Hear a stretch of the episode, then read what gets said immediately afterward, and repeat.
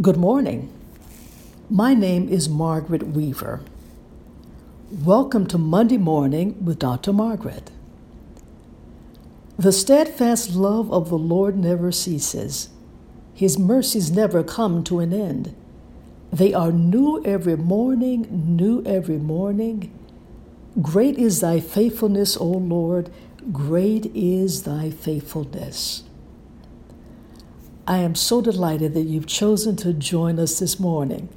Continue to pray for this podcast. Follow us on Instagram at Margaret O. Weaver and on Facebook at Margaret Weaver. Let's pray. Father God, you are mighty, you are holy, and you are worthy of all the praise. We pray that you would be present with us during our time together this morning. We do bless your name. It's in the precious name of Jesus we do pray. Amen.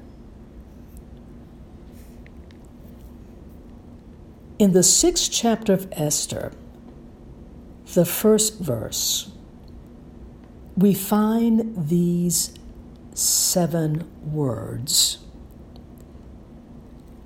That night, the king could not sleep. That night, the king could not sleep. Now, the king could, with a glance, summon servants to do his bidding. The king could decree, and people would live. He could speak, and people would die. The king could command armies to go to war. He was strong, he was mighty, he was grand. He was the king. However, on that night, this powerful, great, and mighty king could not sleep. But this was no ordinary restlessness. This was not a simple case of insomnia. That night, sleeplessness was purposely induced by God to set in motion events that would determine the destiny of an honorable man. Oh, how amazing the lengths God will go to protect and keep those who honor Him. It's amazing that God would keep someone from sleeping in order to bless you, in order to protect you. The events of the next morning would hinge on what took place on that night, the night the king could not sleep. Verse 1, chapter 6 of Esther. That night the king could not sleep, so he ordered the book of the Chronicles, the record of his reign, to be brought in and read to him. Because he could not sleep, the king had someone read from the historical records. And God arranged it so that the person read about a man named Mordecai who discovered a plot to assassinate the king and thereby had saved this king's life. Upon hearing this, the king inquired whether Mordecai had been rewarded for his life saving deed.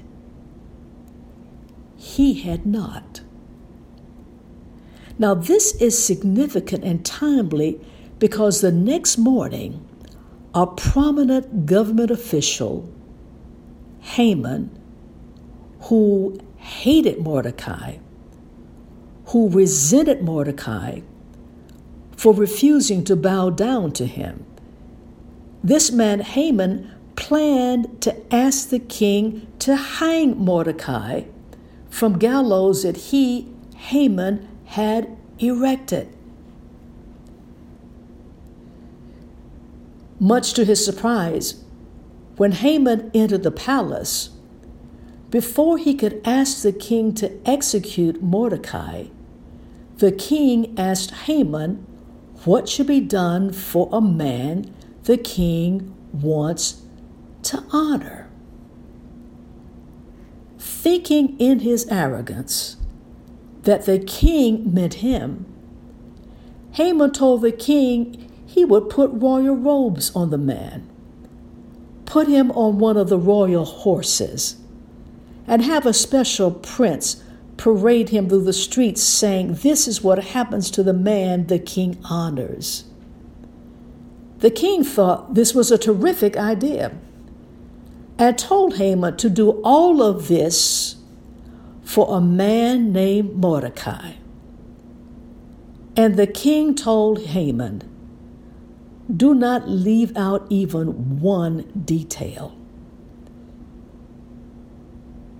So, in that 11th verse of Esther 6, we find these words So Haman took the robe and the horse, arrayed Mordecai, and led him on horseback through the city square, and proclaimed before him, Thus shall it be done to the man whom the king delights to honor. Haman, Mordecai's enemy, became his valet. Are you worried about an enemy? Are you concerned about that supervisor, that manager? Are you stressed because of an adversary? Are you being mistreated? You just focus on praying for that person lift up that situation up to God. That is your job. God will always do His. By the way, later, Haman was hung from the very gallows he prepared for Mordecai. And the king promoted, promoted Mordecai to a position of prominence. Thank God that night the king could not sleep.